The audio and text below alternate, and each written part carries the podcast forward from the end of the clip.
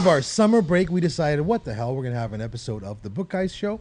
And my name is Paul Alves, sometimes known as Paul the Book Guy.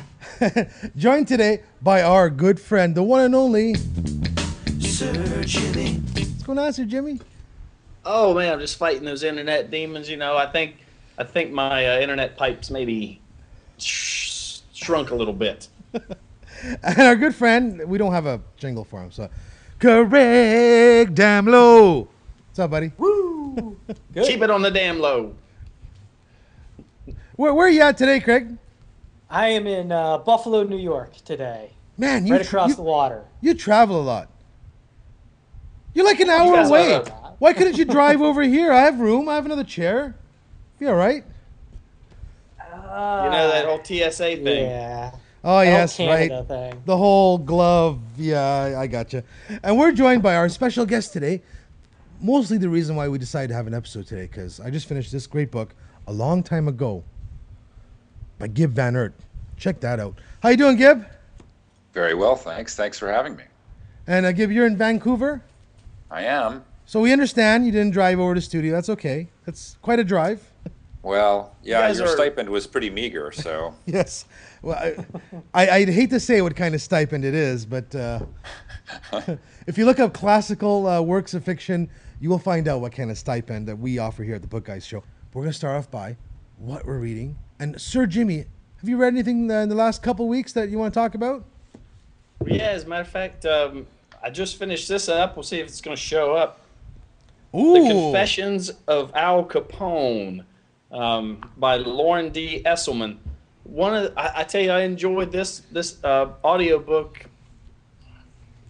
more than just about any book I've I've listened to since uh, I took up Ender's Game and went through that uh, well trilogy as far as I've got. But fantastic book the way it's narrated. Um, there's it has those multitude of voices, you know, where there's you know uh, the guy who does Al Capone is great, and um, I, I I really can't even tell if it's one guy doing all of them or if there's multiple actors. But if it's one guy, he's doing fantastic. Uh, it's just I, I was listening to another book before this, and they kept going through every second sentence. They were saying Billy said, Donna replied, and and all that. And it just it took the flow of the book away so much. It was unenjoyable. But this there's so little of that because you get to know the voices, Right. And you're just flowing through the story. So it's all about this guy who um, he's he's working for J. Edgar Hoover, and um, it's the time of Al Capone, but Al Capone has just gotten out of Alcatraz. They I let him out because he was sick and dying, Right. and they put this guy undercover as a priest uh, because his father used to work with Al Capone um, back in Chicago, unbeknownst to his son, maybe or maybe not a little closer with him than he ever thought, but he gets an introduction through his father and and takes down to uh, Miami to the Capone residence, which is on like this barricaded island with guards everywhere, and he's just sort of ingratiates himself into the family slowly. There's a lot of people that are you know surrounding out because he's kind of losing his mind at this time because he's got uh, um, Syphilis. syphilis Yeah.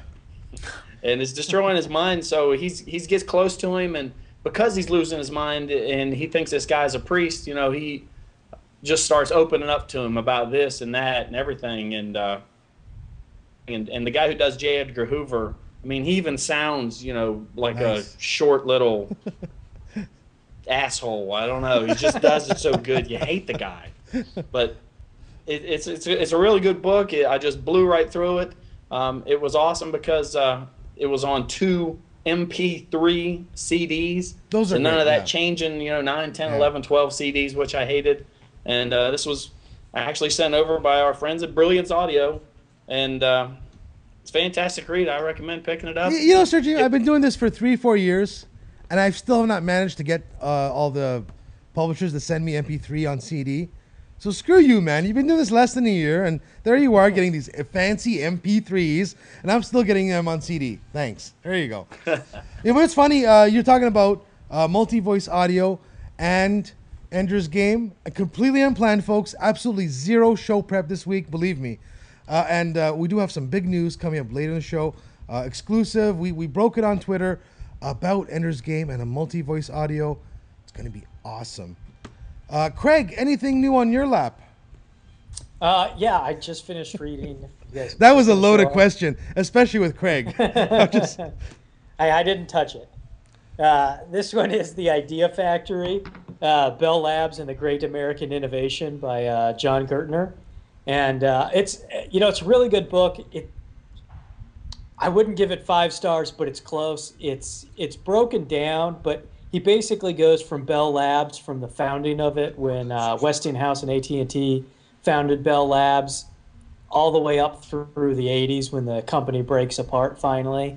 And uh, the, the, the beginning of the book is great. Uh, he's got a great storyline going. It reads really quick. And then he kind of gets to the halfway point in the book. And then it's all like, oh, this happened over here. This happened over here. This happened over here. And I mean, the world, by then, the uh, world got smaller. So it, it you kind of had to, I think. He had to write it that way. But it, you know, it's really interesting all the work that they did at Bell Labs and the innovations they did. And what's funny is the the cycle that. So one of the big things he talks about in this book is when they build new buildings, they would purposely put all the offices far away from the food, have very narrow hallways, really long hallways, eh, so that people would run into each other and Right. talk.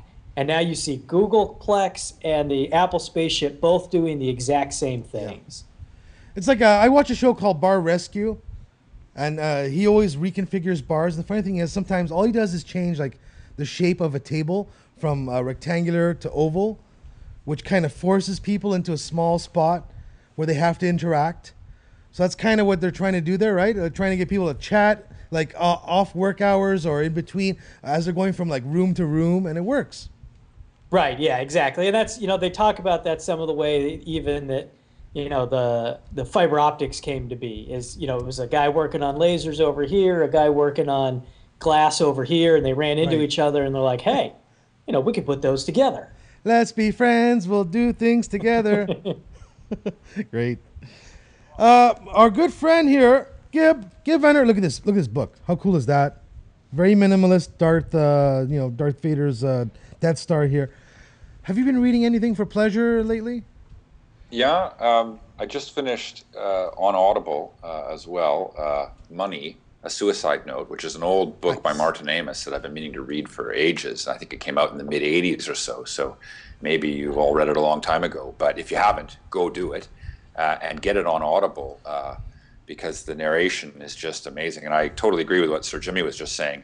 You get a good narrator, boy, it just have been a strong book no matter what.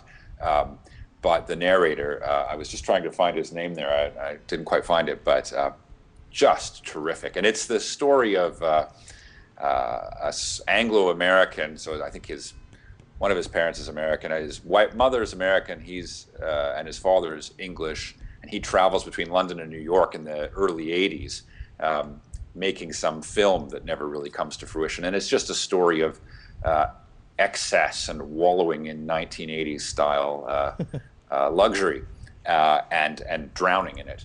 Uh, and it's just a, a wonderful, hilarious, uh, appalling story of a man committing suicide by ingesting too much money, effectively. um, great, great book. Uh, highly recommend that. So that's what I just finished up on Audible. I've actually tried then- that, Gib. Uh, I just didn't have enough money, so I'm still here. still here. yeah, I couldn't quite do it myself, actually, I'm afraid, but uh, it might be fun to try for a while. Yeah, but I found the pennies are really hard to pass. Yeah. We wouldn't know. We abolished them in this country. Uh, Paul knows about that. That's right. No more Oh, pennies. yeah. And last time I was in Vancouver, it threw me for a loop. And then the other thing that I've been reading recently, partly just I felt kind of obliged to do it um, because I have a blog that accompanies my book where I kind of catalog uh, Star Wars nonsense going on around the world. And so I picked up this uh, new uh, William Shakespeare's Star Wars. which is a retelling of Star Wars in the style of a Shakespeare play, five acts, iambic pentameter, the whole thing, uh, by a fellow named Ian uh, Doescher. I may be mispronouncing his name, but Ian Doescher.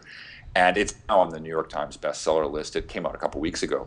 And you know what? It's really great. It's really uh, well done. And I, uh, if you read my book, you'll see that I uh, was a big Shakespeare fan in, in university. And so I read a lot of Shakespeare. And so I went into it thinking, well, I'll try this, but I'm not convinced by it. And it's actually really surprisingly well done. It's fun.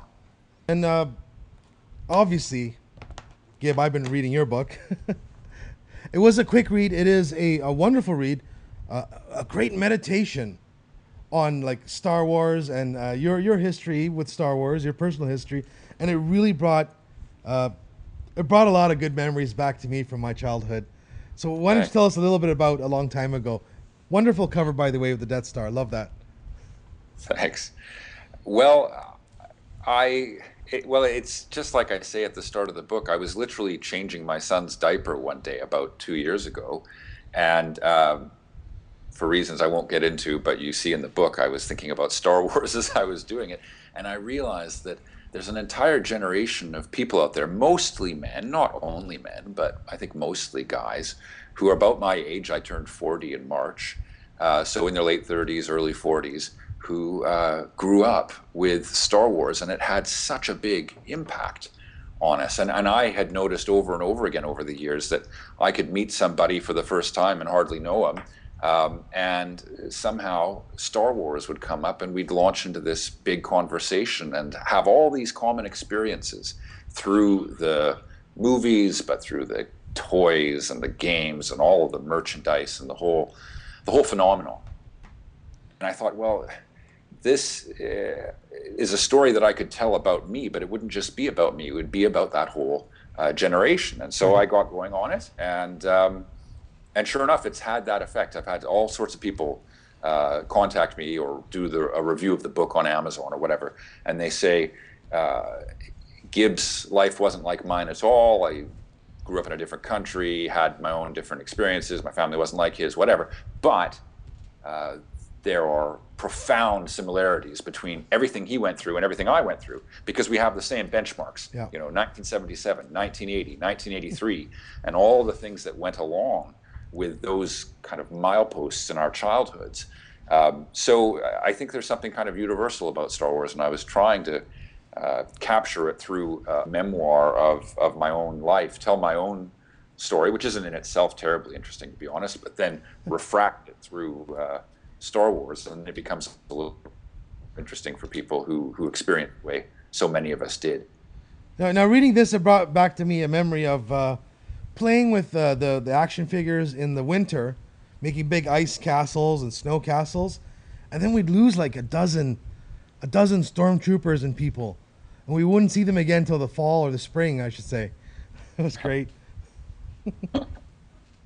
Yeah, I remember uh, visiting my grandparents in Dallas, and for some reason I'd taken a, uh Luke Skywalker and Bespin fatigues, and I tied him to a piece of string, and I was flipping him around in the uh, backyard. Of course, it flew off, and couldn't find. So I my grandparents again, you know, every summer for three or four years after that, and every year I'd go looking in the backyard to see if I couldn't find that damn thing.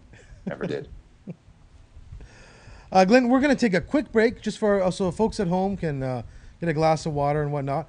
We're going to come back with our good friend Joe the Dish Slave. We're going to continue talking about a long time ago, and I'll tell you guys what else I've been listening to, and we'll talk about some book news. We'll be right back, folks.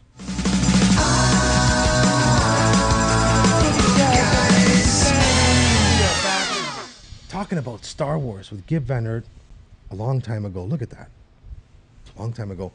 We're going to restart by talking about all that stuff our moms threw out, Star Wars stuff.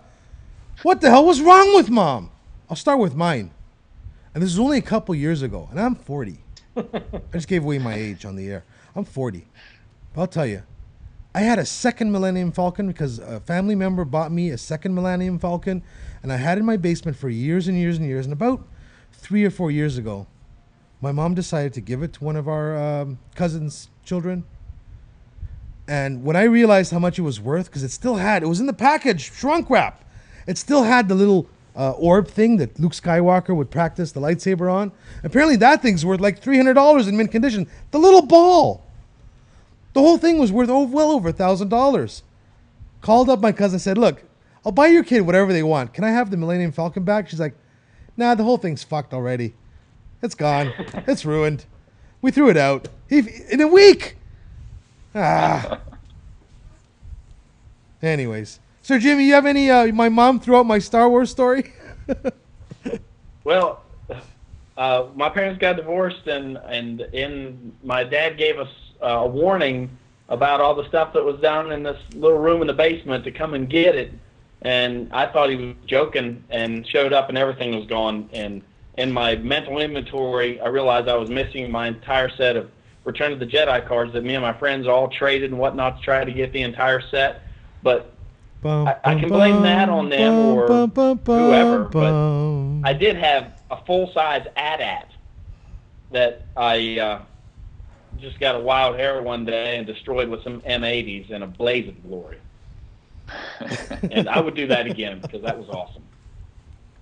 I think you all have to be a little more careful. I was so vigilant with my stuff; it's all sitting in my basement still, and I kind of regret that I didn't let my mother get rid of some of it because now I've got seven boxes of it or whatever in the in the basement. I'm sure my wife would have been much happier if uh, my mother had uh, turfed it all 25 years ago. So, so Gib, what possessed you to write a, uh memoir or a, we'll call it a meditation on your love of Star Wars? I think it was you know I, really when when I had I've got two kids um, and uh, the first was a girl and she's about five now and and then I had a little boy who's nearly three and after having the girl uh, people didn't start showering clothes and toys for her because I think people still think of it as a boys thing mostly. But when we uh, found out we were having a boy, then suddenly that started coming, right?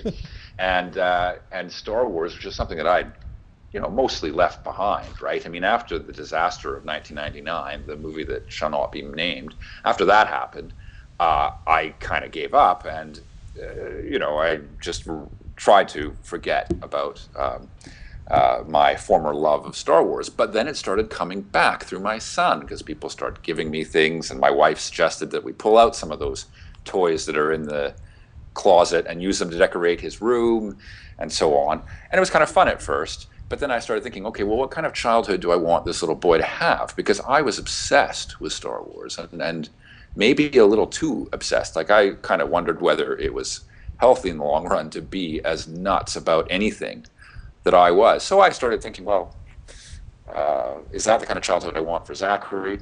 And um, one thing led to another, and now here I am spending more time thinking about Star Wars now than I have since I was 12 years old, because here I am trying to flog this book. I, I, love your uh, your your propaganda strategy, because uh, the book starts with your child on the diaper change table looking up at all the Star Wars stuff you've nailed to the ceiling. Brilliant, love it. Get him young.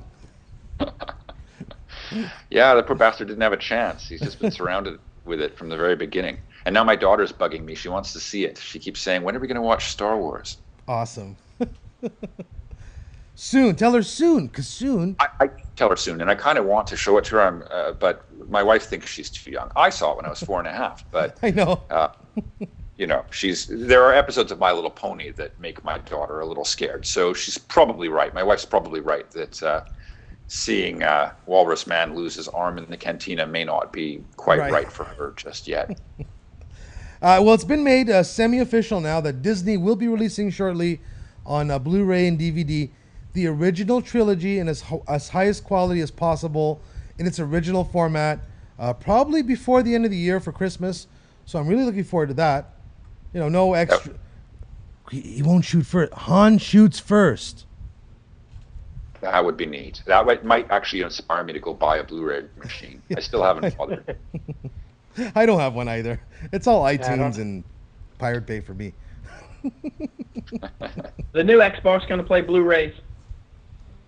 Uh, yes, it will. Yeah, they're licensing uh, Blu-ray from Sony, and it will be in the Xbox One. But it does have the mandatory camera on, so And Sir Jimmy, by the way, your trick of putting duct tape on the camera will not work for the Xbox One. If the Xbox One camera is obstructed, it basically says on the screen, camera obstructed, Xbox not working. So, you and I are getting PS3s or 4s, aren't we? Yeah, that's for sure. Uh, Star Wars, a lot of fun. Uh, I love the book. Check it out, folks. A long time ago, we'll put the link up on your screen. It'll be right here somewhere. And Gib, will you stick around and talk some books for a little while? Delighted. Fantastic. Uh, I'm going to finish off saying what, what else I was reading, other than Gib's fine book, a quick read, a great meditation on Star Wars. Um, also, let me unlock my phone here because it was on Audible, and you know, you guys know me. I need a reminder.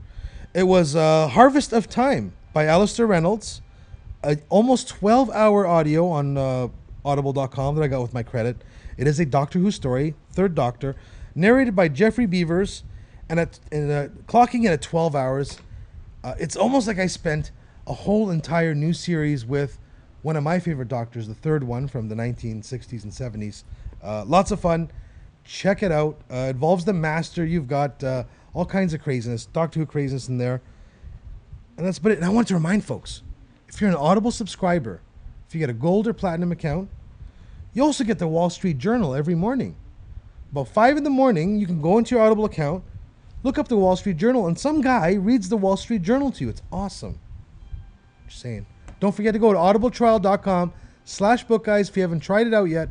It's a great way to get an extra book in while you're mowing the lawn or uh, shaving the dog. I do so much more reading now since I joined Audible. I've been on it for a couple of years, and it's exactly like you say: mowing the lawn, commuting to work, whatever. Shaving It's the cat. Yeah. yeah. Uh, I shave the cat more often now that I have Audible. Paint the chickens. Shit. Painting the chickens, sure. uh, guys, we we're gonna we're gonna talk about a little bit of book news because uh, well, let's do comic books. Why not? Comic books, comic books, comic books. This is a book guys show without show prep. So, uh, comic books, big news today, huge breaking frickin' news. We have word from uh, the nice folks at DC and Warner Brothers and Snyder family and all those people. Man of Steel 2, the sequel to Man of Steel. Working title is now officially Superman versus Batman. That's going to be fun. And Sir Jimmy, it's going to be a Superman movie with Batman figures. But I'm pretty sure I owe you 20 bucks, yeah?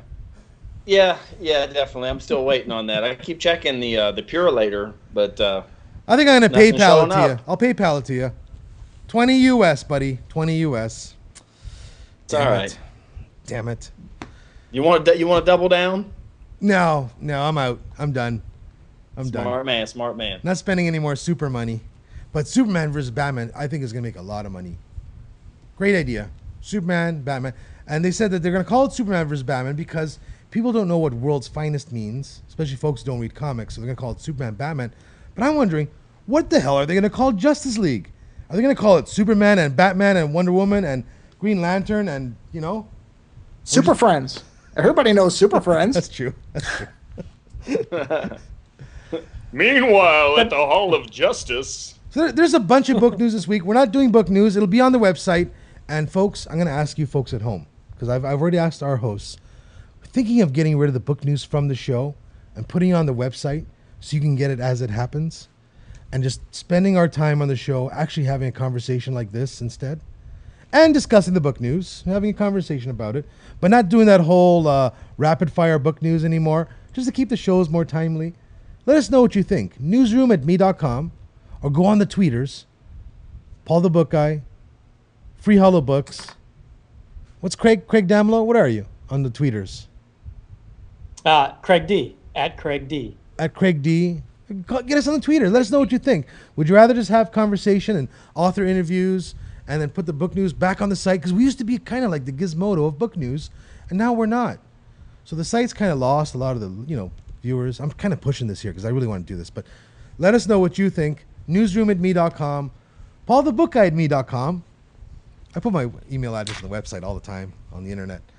Uh, but we have some more book news. We have uh, First Rule of Fight Club is about to be broken.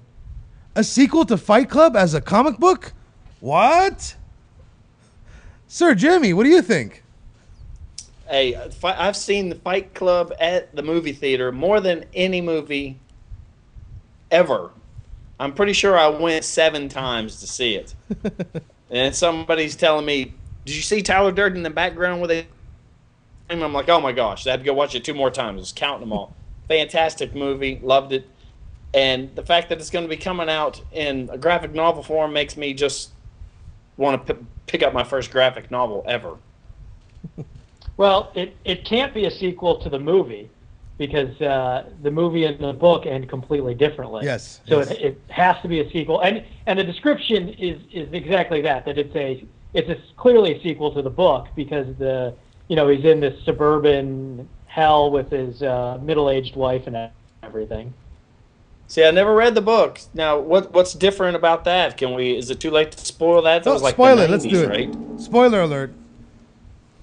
Spoiler alert. Well, I just I just read it a couple months ago for the first time, and the the big difference is the buildings don't get destroyed. Uh, the narrator actually stops Tyler Durden and ends up in an insane asylum. Oh, okay.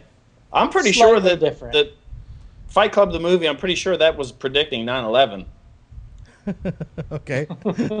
I mean, the the the ending of that is just like just going to erase everything. Everybody goes back to zero. Just, I don't know. Call me crazy.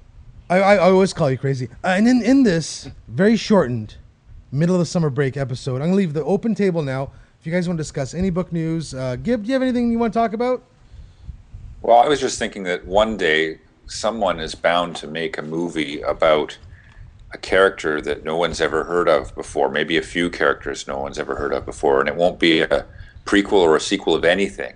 Imagine that. Do you think that could ever happen? Not in the movies. I mean, I know it sounds kind of outlandish. Not in the movies. No. No, I mean, uh, No. next year we got like 30 upcoming sequels and prequels. Yeah, you're right. Time for something fresh on the screen. You know, Hollywood has to grow some balls and get some great books out there and, and try something new. Well, it's a bit exhausting, I find. I don't know. I mean, not only is everything sequels and prequels, but then you go see them and they seem to be the same thing over and Yes. over again, which maybe you shouldn't be surprised because that's what you're paying for, right?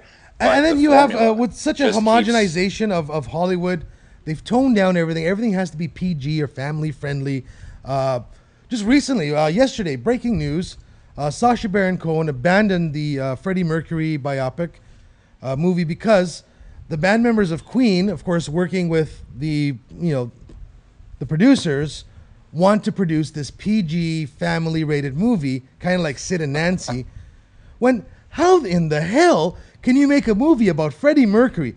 This man, this man used to have midgets with mirrors strapped to their heads at his parties so people could snort cocaine off the midgets' freaking heads. And this is in the middle of like a big gay orgy.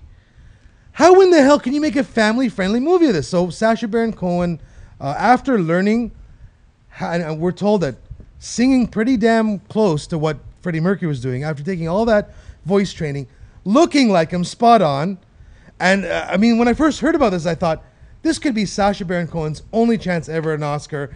He will nail this. This is going to be great. I'm going to buy three tickets in case I lose lose two and he abandoned it because he said they're trying to make this a G uh, a G movie, and I think uh, Hollywood has to really like loosen up. Hollywood, come on, have a drink, loosen up, try something new, try maybe an R rated, try a, you know, uh, something uh, new, interesting, not a yeah, like you're saying, not a freaking sequel.